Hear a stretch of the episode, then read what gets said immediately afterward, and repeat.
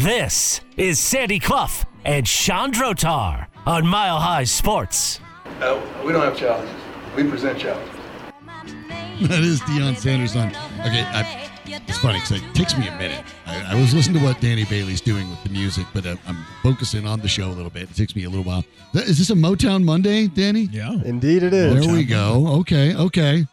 Like a couple, and then it gets in the back of my head. Wait a minute. There's a pattern to this.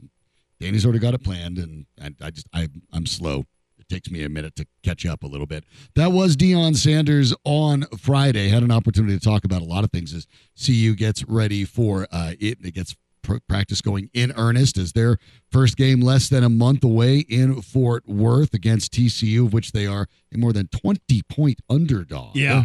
In um, a season in which now the over under with our friends at Superbook Sports have them to three and a half wins. That's uh maybe the bloom is off the rose a little bit to an extent, or maybe it's it's become a little more realistic. I, I think it's a little bit of both. Uh, I I think they'll go over three and a half. I do too. I, I think they'll win four or five.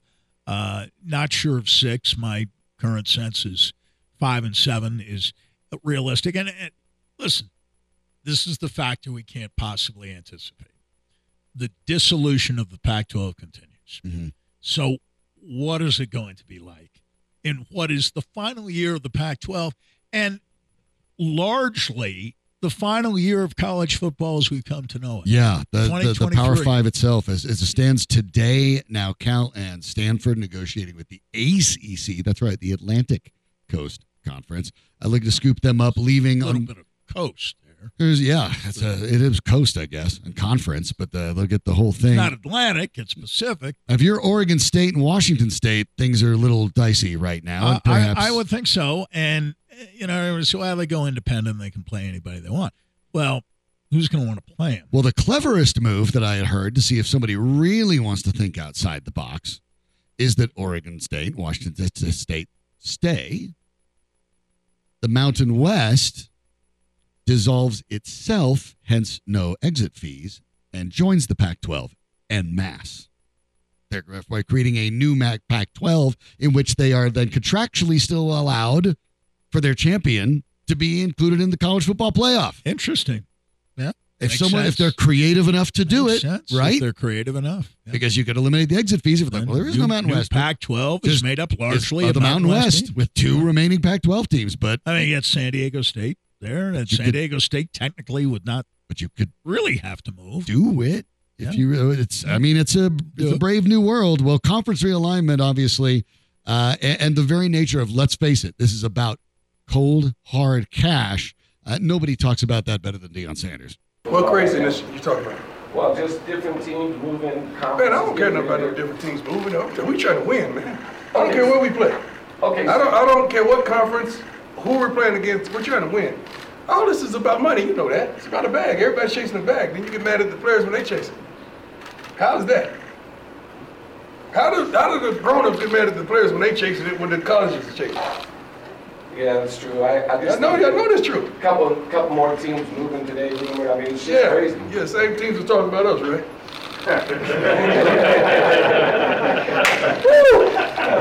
oh Lord, it was good specifically Oregon. Uh, it was head coach Dan Oregon. Lanning. Dan yeah. Lanning uh, the other day broadside uh, basically said, "Remind me again of how much they've won and how much of an impact they've had on." On in the league, words, which the Pac-12 won't in, miss no, them. In, in, a football sense, certainly it's it's non-existent. Uh, although CU did play in one Pac-12 conference championship.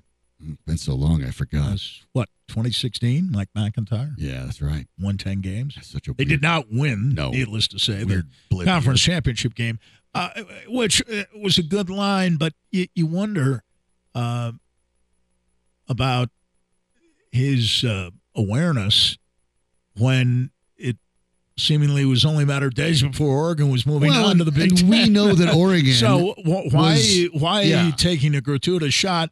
At someone who is moving and saying they won't be missed when you're on the verge. And it's well known that Oregon also tried to piggyback with USC and UCLA and right. get an invite to the Big Ten, which they right. couldn't at that time. Which that was years could. prior to this. Right.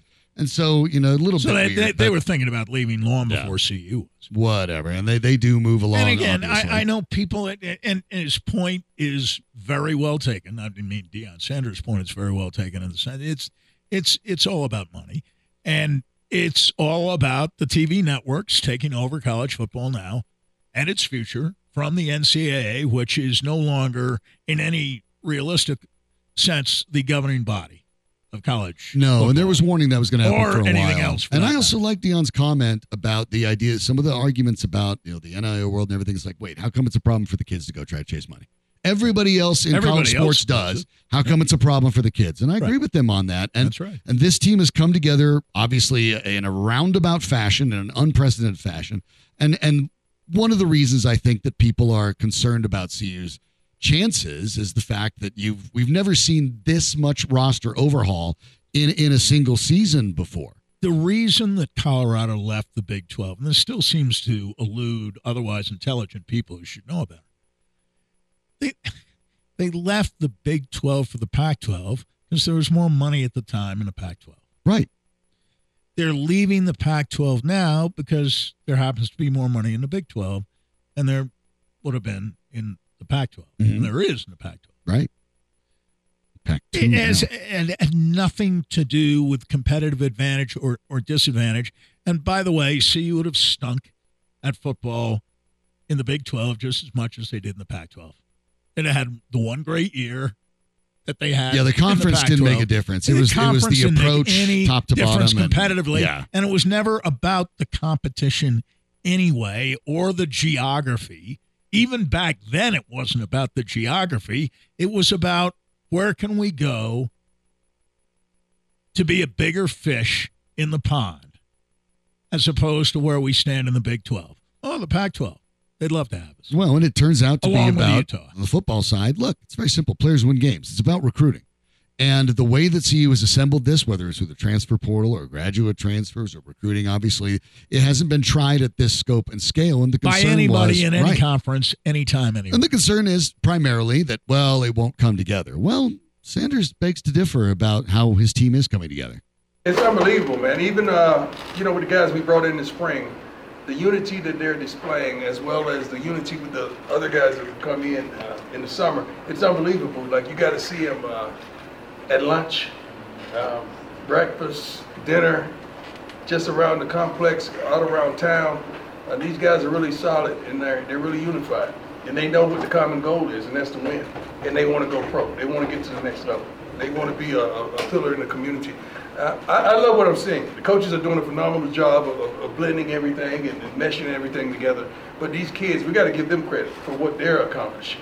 It, it's not an all-white table at lunch. You know, it's not an all-black table at lunch. It's a team, and I love that. That's what is, is going to have to happen one way or the other. And and I think there is. Now, I, I believe him on all of that, but you, you don't know what it's going to be Right. like on the field. I also believe the idea that the they're all looking forward to going pro. Uh, again, let, us follow through with the other thought process of they're trying to get that money. Look, let's let's finally unveil that this isn't. By the way, this isn't new. This isn't a new thing in college football. We're just being a little more transparent about it. Well, to this extent, it is new. It's it's pretty revolutionary. This 40 40 20 idea no, I mean the, the idea that, that, this- that a lot of these kids the are coming to this recruits. university to try to go pro. That's what their objective is. They'd like to get to the NFL. This is a Well, stepping stone to going yeah, pro. that's That's not all that. that that eh, well, no, but there there there are schools who can certainly present a more realistic path than CU. Certainly over the last- to- couple decades. totally unproven. And again, the last two words we, we mentioned this weeks ago in the Phil Steele preview, the best college uh, football preview publication out there total rebuild. Yeah. And we need to keep that in mind. The rebuild is total. And Deion Sanders would be the first one Sure. to They know what number of players have that. come in. Um, he has hopes for, I'm sure, at least six wins. And I think realistically, getting to six wins would represent pretty much the ceiling of achievement. I agree with that, but I also think just getting to a bowl would be that that I, I think that's getting to a bowl for CU. That's the that's the win. That's the And- justification. And the, and the chances They're are they, good. they won't be good enough to get there. Um, I, I don't But I can't rule the it out. Right. entirely, but you also can't entirely rule out the possibility that this will be a three and nine, two and ten. That's true. Either. A lot And, of and that. again, a lot you don't know what the mood of these Pac-12 schools is going to be in 2023. That's true. There could be a lot it of disengaged- May work. It may work to CU's advantage. It may not make any difference Mm-hmm. at all. I can't imagine it would work to their disadvantage. No. but we will see. Well, a lot of that's going to ride on the arm of the quarterback. And we've talked about the history of when coaches has their sons at quarterback, but there's also there are coaches that talk about their sons like their sons. There are coaches that talk about their sons as if they're just another player. Well, you talk about Shedeur, Shedeur can play the darn game, man. Shedeur is smart as a whip. We got to take advantage of that. He's been very successful before he got here. We got to glean from some of the things that he did to make it to this point and make sure he's comfortable with the offense. And the main thing, really, we just got to protect the kid. If we keep him upright, I can't wait to you- see what he does, especially with the receivers.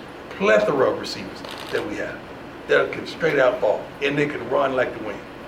They do have good receivers. Uh, Sanders does have all the tools. He holds on to the ball a little bit too long, especially given his size. But that's kind of interesting because uh, he got a firsthand look at another guy that's a little undersized that holds on to the ball a little too long as well, whether good, bad, or indifferent, when Russell Wilson and a couple of the Broncos came to town. First of all, Sean Payton and I are really close. We're, we're tight. He's a good man, great coach. I can't wait to see what they do. Uh, Russell reached out and wanted to come over and bring some of the young men, and uh, we're also familiar with a lot of the men that plays on that team. So for him to come over and want to use our facilities, it was a blessing because I want our kids to see what a pro looks like. How does a pro work? Um, how do they go about their business? And that was phenomenal for them to see for two days straight. And I thank Russell and all the guys that came out. The guys were so pleasant, man. I think every last one of them shook my hand and thanked me for allowing them on our field. And that was a blessing to us. And they, they thought I was blessing them. They were blessing us because our kids got to see them come in the weight room and work out and uh, go in the indoor and get some more workouts. And they worked out for a length of time. That was really good. I wish we could do more of that in the next offseason.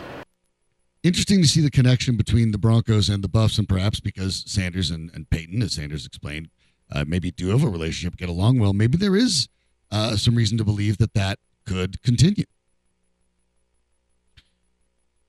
It's also an interesting sign that, that, that this speculation that if he had maybe a six-win season, even he'd be looking to bail out. See, and I don't think that's actually Uh, the case. It's but- another indication that I uh, that that won't happen. In fact, I, I'd be surprised if he didn't last through uh, at least one cycle, and that I that would be four years. I, I think four years is, is the minimum. I agree. And I, I also think that Deion Sanders' style of coaching doesn't lend itself to the NFL. So, for example, if this this approach works out and they get CU back into being a top 25 team again, where would you want to go? He's not an NFL, he's not an NFL style of coach. So I guess maybe back to Florida State 'cause that's your alma mater. But what other position would be, you know, more appealing? I guess you'd have to have a very top top school. We'll see. But Sanders took some time to I think very very interesting, and I, I thought I found this answer fascinating. The idea that his particular history and a history that is almost entirely unique gives him so many perspectives on football in general that when people talk about how he, he's doing things in a really unique fashion, to him, he's doing things the only way it makes sense based on his own experience.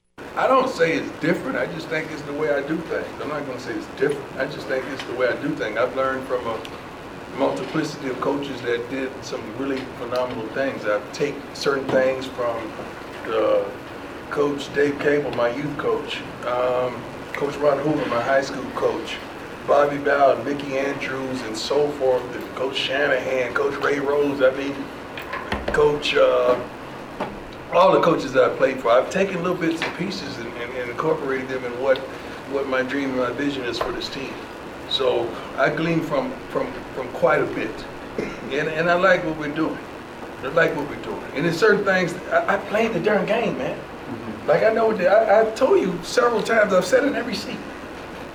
I've been the parent, you know, getting the kid recruited. I've been the coach and the player. And so it's not a, a viewpoint that I hadn't seen. So I love that advantage, advantage point. I do. I really do. And I've been in the media for darn 20 years. I know what you guys are ready to and what you guys want to.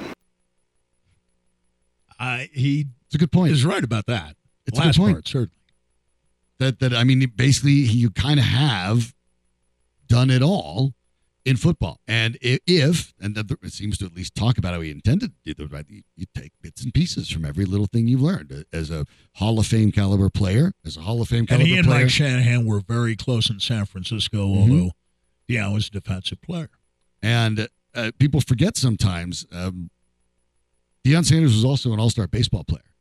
So the understanding In fact, for, for a lot uh, of these kids, On July 26th of the Rockies' inaugural season, um, I believe he was the first man at Old Mile High Stadium to hit an inside, inside, the park, home run. and I believe you are correct in that. I think that is right because I've seen that uh, on video. Yeah, he had a couple Recently. of those. Obviously, uh, he could fly. But I mean, when you're talking about that, hit it to right over Dante Bichette's head and uh, scored standing up. I believe there was no yeah, sliding. uh, Dante would be the first to admit that uh, if he's having to go back on the ball, it's not his best No, situation. So, uh, yeah, obviously, uh, no, it was a no doubt about it. And, and that was a deep right field when it when they set it up Oh, in, sure. in in mile high. Obviously, it was basically Sure. the length of the football field. I think it was what three seventy down that line, if I remember. I think so, something, something. comical like that. So yeah, but uh, but it's it's a good point that the, the perspective there, and even as you pointed out with with Shedeur, he's, he's even been the parent getting kids recruited. That can Right. relate to that as well. So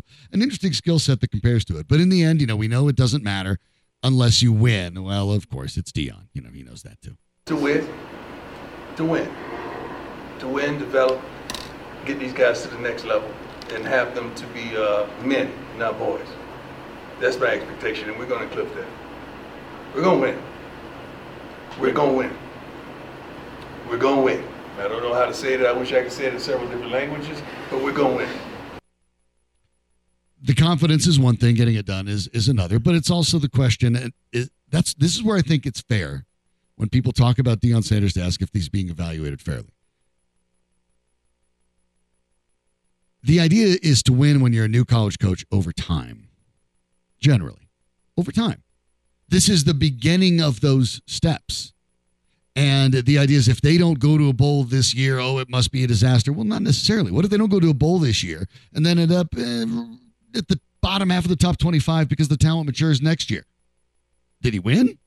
I would argue that you did. It's it's sort of the idea of this microwaved approach that everyone wants because Deion is, is famous and has brought the attention. Well, they that means it's instantaneous. They, have they've kind of asked for those expectations too, and I, I do remember the initial press conference where he said it may take a little longer than some people would like, and I think he's part of that group that is looking at winning right away. And I think for a few months there, uh, people had the idea that. Uh, they could transform this team overnight and all but flip the record from last year, which of course is no, ridiculous. abs- absurd. Especially because you have a bunch of college kids. people were had- talking yeah, about eight to ten wins. that was silly. and- always silly. It- that that was never ever You could have brought Nick realistic. Saban to, to Boulder Well, this fall, and it wouldn't have been ten first wins. year at Alabama Yeah, I was mean, like. I mean, they yeah. won,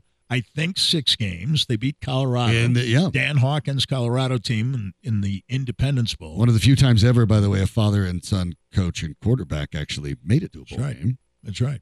So uh, And yeah, and and CU and Alabama Alabama won the game, but you didn't look at that game and say one team's going to win however many it's been, half a dozen uh, national championships in, in the next 10 to 15 years, and the other program is going to have one winning season between what 2008 and 2023. Uh, yeah, it's, it's been a rough go. Well, we'll find out. Of Actually, course. two, but one was a six-game season in the COVID Yeah. year of 2020. yeah, that's that's sort of a, an asterisk type situation there. Um, how do you know things aren't? It's, it's a Monday, right? Monday sometimes, uh, you know, work can be frustrating, and and and I get that, but so like you can have a really bad Monday couple people having really bad Mondays in very different walks of life and sports. Uh, one self inflicted, the other notably less so. I'll explain next on Mile High Sports.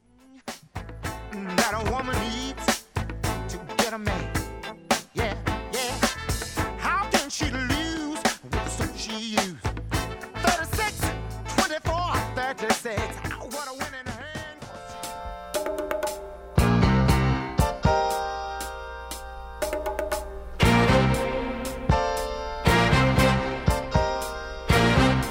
Sandy Clough and Sean Chandrotar. Presented by Burnham Law. Hire the winner at burnhamlaw.com. Here's Sean and Sandy. There's always a few little notes that come out of every training camp practice, right? The minor things, right? Uh, not the Justin Simmons tweaked his groin and didn't practice today, like he didn't practice Saturday and probably won't play Friday. Uh, those are the kind of things you pay attention to. But this, the smaller ones happen too, where uh, Tyler Lancaster and one of the uh, the depth nose tackles on the team. That's let's face it, kind of in the uh, borderline of making the team, maybe practice squad, not likely to make the 53. Switch from number 62 to number 96. Kind of an interesting uh, change, you know, the, in training camp. You know, thinking not that much of it, but then I was trying to think, wait, who was 96? That was Eyioma Uwazurike, who of course got suspended for uh, multiple gambling infractions, including on the Broncos reportedly, and um, is still on the roster on the suspended list. Um, yeah, I think the writing's on the wall there. Well, it- uh, of course it is, which makes uh, Payton's rather odd defense of him a couple of weeks Because I mean, that's ago that's the statement without making more- the statement, right? Even you more odd. you're you're uh, on the roster and they give you give away why, your number Why? Why are you? It, unless you're because he was mad that people weren't supporting these guys when they were gambling and and uh, trying to help them, and it wasn't fair. And well, yeah, but he blamed the league for that. yeah, He said the shame on the league, not Mhm. shame on the people who right. Shame on the league. stepped in and stopped them It was shame on us. hmm Uh, That's not parents. That's not close friends. That's not advisors. That's the league. And it was a gratuitous shot he took at, at the NFL on behalf and of the a guy owners. he has never had any intention of keeping on his football team with or without the gambling, and especially without the gambling. Yeah, yeah. And I had no intention of keeping him on the team. And, and I, I, I don't know all, all the things that are said about Sean Payton and his uh, capacity as a as a coach. I, I'm more than willing to buy into. Um, I, I go by the record uh, without knowing how he conducts his day to day business. I've not been around him, not knowing him at all. But I, I, I think those comments kind of got lost in the shuffle because he said so many more inflammatory things to Jarrett Bell, the same writer right. who wrote at least two different columns in print because there was so much material there from Sean Payton. But one of the columns was on the gambling issue, and Sean Payton is the only NFL coach, uh, not the only NFL coach to have a player suspended for gambling, but the only NFL coach who said boo about it, complained at all. Dan Campbell hasn't complained. Ron Rivera hasn't complained. Um, the guy in Indianapolis hasn't complained. He lost a player. Only Sean Payton has complained about it. And he complained on behalf of a player that he had little intention of keeping before the gambling story came out and had no intention of keeping afterwards. But spent, as they say, a certain amount of political capital, certainly with the NFL, in taking shots at the NFL for how harsh the suspension was when he never had. It, it- suspension could have been two weeks, and he would have essentially given his number away to this fellow who may or may not make the team. But probably, won't, I agree with you, won't make the. Uh, won't make the 53 probably. Yeah, almost certainly. Will Yeah. probably make the practice squad in some capacity. I'm guessing. But it is it's interesting that uh I mean, you know, that that's the way you you know something's happening without them having to tell you something's happening. So uh number given away to Tyler Lancaster, that's probably uh not a great sign for him. Um that one at least though, Uwazurike can do very little except look in the mirror. Over in Baltimore, the Baltimore Orioles had an opportunity to do something they haven't done since 2017 this weekend, and that was win a series in Tampa Bay against the Rays. So it's been a while. The commentary from their announcer, Kevin Brown, who's a well regarded uh, announcer in, in baseball's media world, uh, was apparently so inflammatory talking about that that he's been suspended indefinitely. And um, let's take a listen to it, and uh, maybe you'll understand why.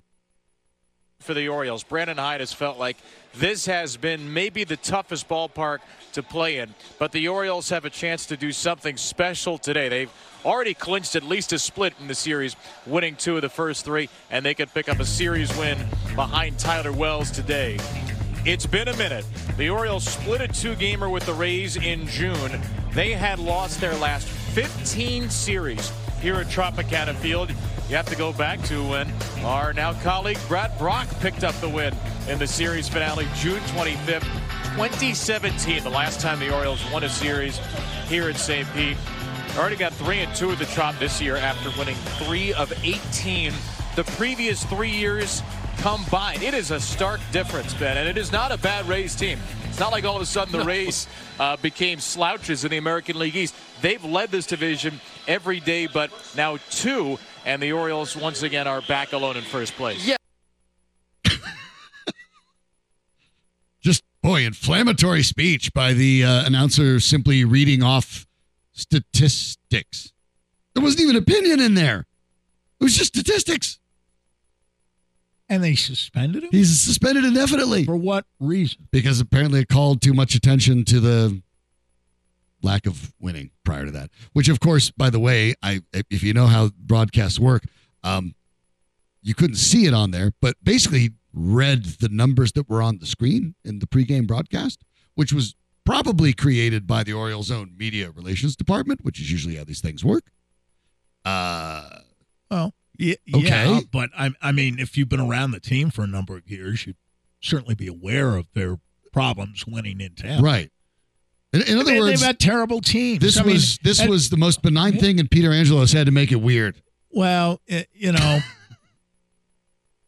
winning doesn't make you a class organization. Mm-hmm.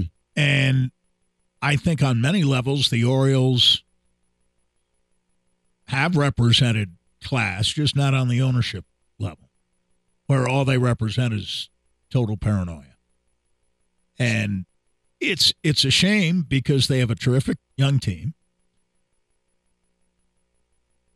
There's plenty of credit to go around, whether it be to people who are currently there or to people who were there between, let's say, 2010, 2011, and 2018, who drafted and helped develop some of the guys who are now starring for the Baltimore Orioles, whose record at the moment is 70 and 42. They're three games ahead of Tampa in the American League East. They're the hottest team in baseball. They're the only team in baseball that has won as many as eight of its last 10. Um, other than Seattle, which has also won eight out of 10. There is no National League team at the moment that has won eight out of 10 games, and only those two teams in the American League, and that's not enough. Just sort you, of a, you uh, have to uh, uh, you have to uh, pretend as if the Orioles have been doing things like this, and they've just had a little bit of a jinx playing against a very good Tampa Bay team in Tampa. It's actually, as he mentioned, it's St. Petersburg.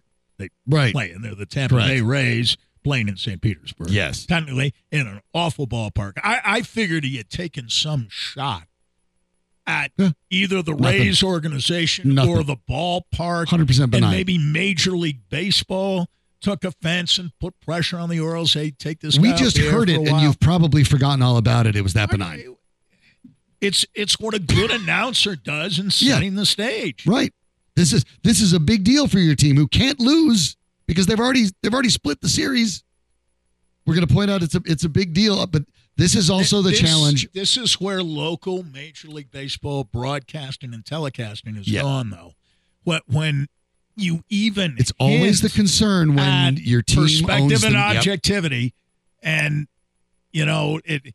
People are saying it's a great thing. The Phoenix Suns, for example, will be on free TV Mhm. next year. You don't think they will be measuring every word said by those telecasters all year long? Yeah. And if there's even a hint of criticism, they'll crack the That's the concern There's no independence. when there's no independence. the teams control the sort of the message and the medium right i mean that's the concern and and i get it you have broadcast partners but yeah you have so much flexibility over it it it makes things complicated and that's one of the And this, as you say, is one of the more respected, longtime voices in the game. Yeah. The Orioles have always had superb play-by-play people down through their history for as long as kevin I've been brown alive would, would get hired in 24 hours by another team well, if they decided he, to move on He, he ought to tell them where to stick it, and he ought to move on. because i mean it's ridiculous what a ridiculous i just i couldn't couldn't pass I mean, that up they'd like be that's the happy to have thing i've him ever in seen two dozen other cities in Major League Baseball. yeah just a very very odd uh very strange sort of situation there you know who knows it's a, it's You a want- weird world I, I, I have a, a quick note about the Rockies because they did actually win a They series in. St. Louis, And which also game. hasn't happened in many, many Mhm. moons, right? Yep, you're right. And they did it on the heels of a one to nothing uh, win that Austin Gomber picked up. Austin Gomber Has a winning for, record. for, for a nine and eight pitcher on a team as bad as the Rockies. Boy, his numbers are lousy. 5.40 ERA, much worse than Kyle Freeland, who's 4 and 12. 1.44 whip, which is awful. Yeah. Uh, Freeland's is 1.47, so there's clear, uh, clearly not much of a This is why distinction some of the more statistical people are looking at it thinking like ban the wins because it doesn't really have that much to do it with doesn't have anything to do with it. yeah. And and yes, they they've hit like hell for uh, Austin Gomber. Although yesterday, obviously, they just got yeah. the one run, Somewhat limited. and he and and he contributed to uh, uh, their victory, uh, obviously in a significant way. And you think, all right, forty-four and sixty-seven, they're they're uh, playing almost four hundred baseball. Mhm. They're one loss ahead of a four hundred pace. And currently, they would playing at this level for the rest of the season, finish 64 and 98 and avoid their first 100 loss season. That's the good news. Here's the bad news. Their recent stretch of playing almost nothing but last place teams, yeah. most of whom have beaten them, by the mm-hmm. way, out of series. Not St. Louis, of course. But they don't play Oakland anymore. They don't play Kansas City anymore. Uh, they took two or three from Boston. They don't play Boston anymore. Play Washington anymore, even though Washington beat them out of series. Oakland did too recently. And they're done with St. Louis. Did you realize? I didn't until I looked it up today. They have 16 series left. Okay. 14 of those 16 are against winning teams, Uh oh. mostly first place teams. And the only team, and I mean the only team, they have come close to beating on a regular basis is the team they'll be playing in the next three nights, the Milwaukee Brewers, against whom they are 3 0, having won three games at Coors Field and swept a series from the Brewers earlier this year. The Brewers are even with seven losses in 10 games, in first place by a game and a half over the Cubs and Cincinnati in the National League Central. The only two teams with losing records they play for the rest of the year are San Diego, and they have only the one series left against the Padres, who are 55 and 57 at the moment. Mhm. All right. The only bad team they play isn't even a last place team. It's the Chicago White Sox. That's it. That's the list. So they have three against the White Sox and three against San Diego, which means 45 of the remaining 51 games they will be playing against winning baseball teams, first place teams, Milwaukee, Atlanta, the Dodgers. the three first place teams in the National League, right? Right. Minnesota in first place in the American League. Baltimore in first place in the American League. They will not be playing Texas. Texas is the only first place team they'll be missing the rest of the year. They got a whole Well, that way they don't of get embarrassed by getting beat by Jon Gray. against the Dodgers. Okay, they're one and four against the Dodgers. They're one and six against Arizona. They're zero and four against Atlanta. One and six uh, against Arizona. One and five against San Francisco. Then they play San Francisco again. They're four and six against San Diego, and they're one and four against the Dodgers. The other teams uh, they have not played yet. The White Sox, Tampa Bay, Baltimore, which are both road series. Toronto they have not played yet. The Cubs they have not played yet. They play home and home against the Cubs, two uh, series, and then they play Minnesota to wrap things up. And Minnesota could be going for a division title and maybe even a playoff spot. At that point, Minnesota currently four and a half ahead of Cleveland in the American League Central. The Rockies against their remaining opponents have a record of 13 and 40. Ooh. If you think they're going to win 18 of their remaining 33, uh, I'm sorry, 18 of the remaining 51 games, I think you're crazy. And even if they did that, they'd still lose 100. The Rockies will lose 100 games in 2023. There is almost no doubt about that. Uh, the sad sack teams they've been playing for the last month aren't on the schedule. anymore. Well, give this at least to Austin Gomber. I credit where it is due. In his last eight starts, 29 strikeouts to seven walks, an ERA of 2.63, and a 5 and 1 record. And he still has an ERA for the year of 540. Yes, he does. And a whip of 1.44. Yes, he does. How brutal was And he before the last was, month? uh, but again, he's pitching against Well, I'll- last I'll place. tell you teams. how brutal it was. Series after series after series. At the end of of uh, the tail end of June, his ERA was over seven. So that's how it had peaked at 7.57 on June 9th. So he's working his Wonderful. way back. But give him credit. No, he's The- been good the The last eight, pretty darn Pitching good. against, by and large, last place teams. Fortunately, you hear that. That's the sound of football coming back. And now's the time to place your preseason bet with Superbook Sports. Superbook is the most trusted name in Vegas. And now you can use promo code Mile High to score up to $250 with their first bet bonus, which means win or lose, they'll match your first bet up to $250 with promo code Mile High. Don't miss out on this football season. Win some money with Superbook Sports and the promo code Mile High. That one's easy. Visit superbook.com for terms and conditions. Gambling problem? Call 1 800 Gambler. The Broncos' first preseason game is Friday in Arizona, Sandy, and I'll be back with more next on Mile Sports.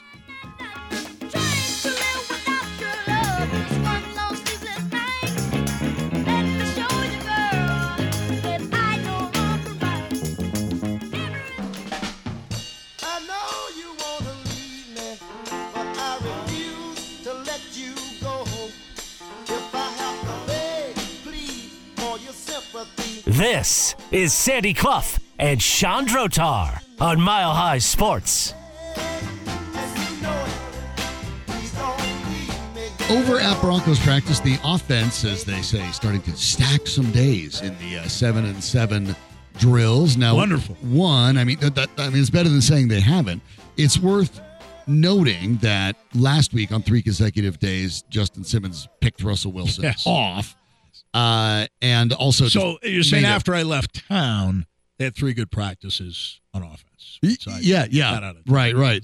Um, But on good. Friday, you know, Kareem Jackson wasn't out there Saturday, and, and today Justin Simmons isn't out there. That is not to say that to discount that the offense is getting better because Well, uh, Simmons was the guy who was intercepting most all the passes. had had three of them last week and tipped another one that Caden Oh, right. picked. So, Right, um, right. but the truth is that the offense has looked better.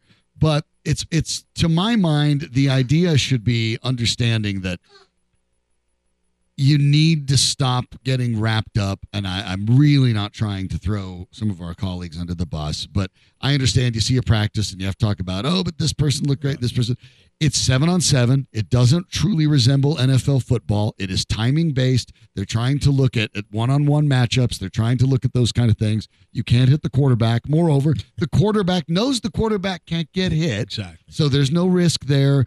Uh, it, it's it's not NFL equivalent, and whether the defense stacks good days or the offense stacks good days, it really doesn't matter. There's a reason they don't keep stats at practice.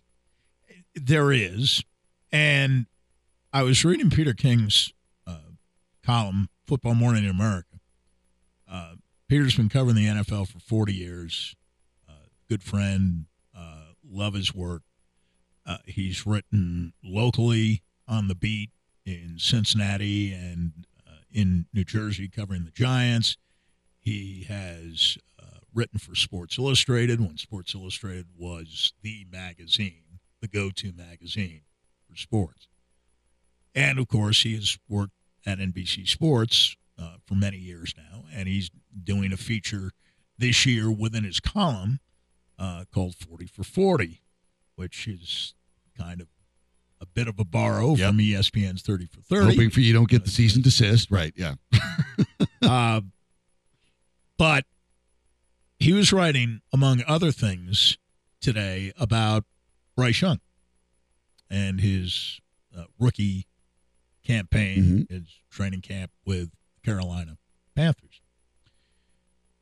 And instead, and I think this speaks to your point, instead of writing about all the nice throws he was making on the practice field, he wrote a great deal about Bryce Young's having volunteered to lead, if not the first, then one of the first offensive squad meetings.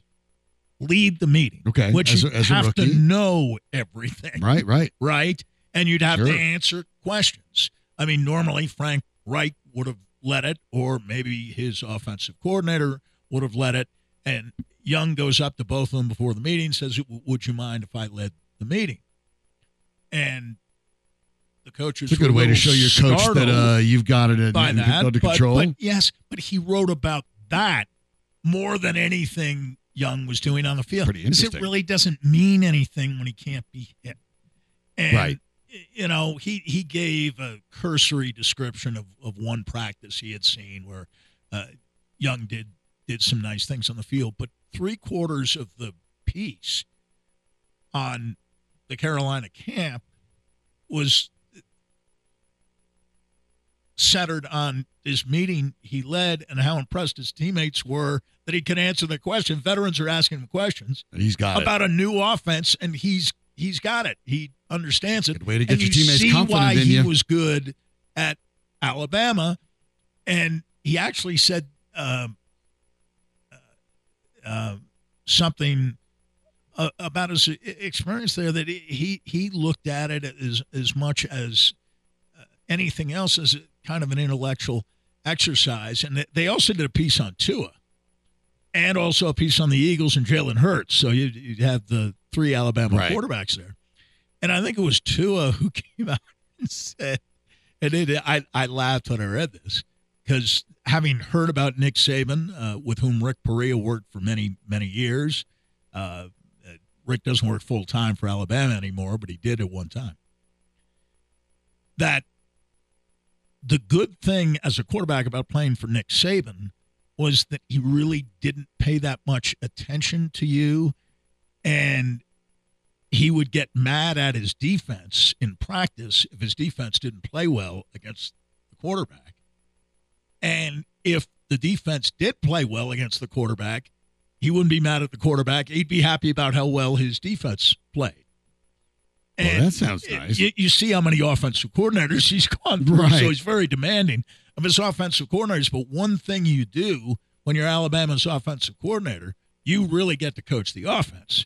He he he pays most all of his attention to the defense, although he does not call defensive signals any more than he calls the plays on offense.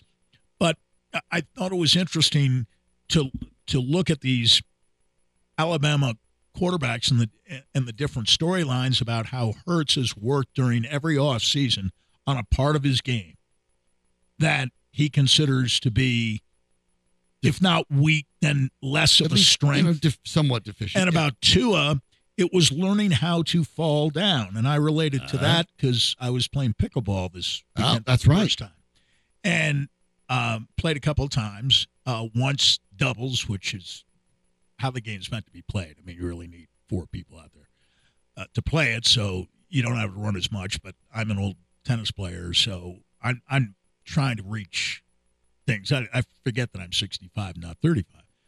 And I'm also not wearing the right shoes. I'm wearing, wearing running shoes, which aren't, aren't suitable for, Oh. for hard courts and tennis. But but I, I don't play much tennis anymore. I play more golf, and now I'll probably play pickleball a little more.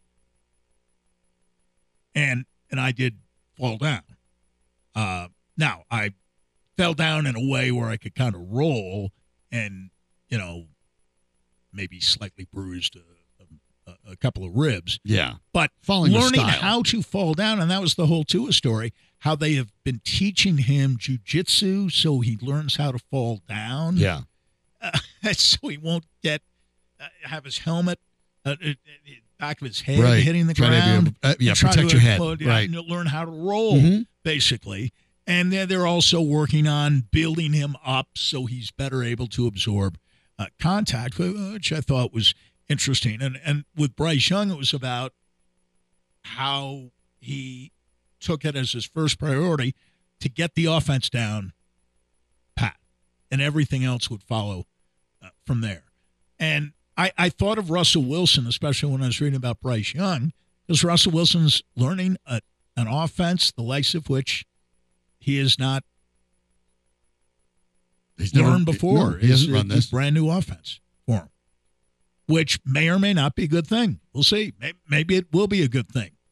It'll reinvigorate him, having to learn something new and presumably having more incentive to listen to what the coach has Uh, to say. yeah, because the coach is think. definitely calling the shots, unlike last year. Absolutely. The Broncos will be back at it tomorrow. The next couple of days, Tuesday and Wednesday, are open to the public, which means one, uh, enjoy if you're going out there. Two, uh, take everything you see with even larger grains of salt than usual, because when the parrot presses are public, they go vanilla as Dairy Queen on a Sunday. So keep that in mind when you're watching it, not trying to break a whole bunch of things down as well. But we will stay on top of it. Thanks to Dr. Rick Perea for joining us.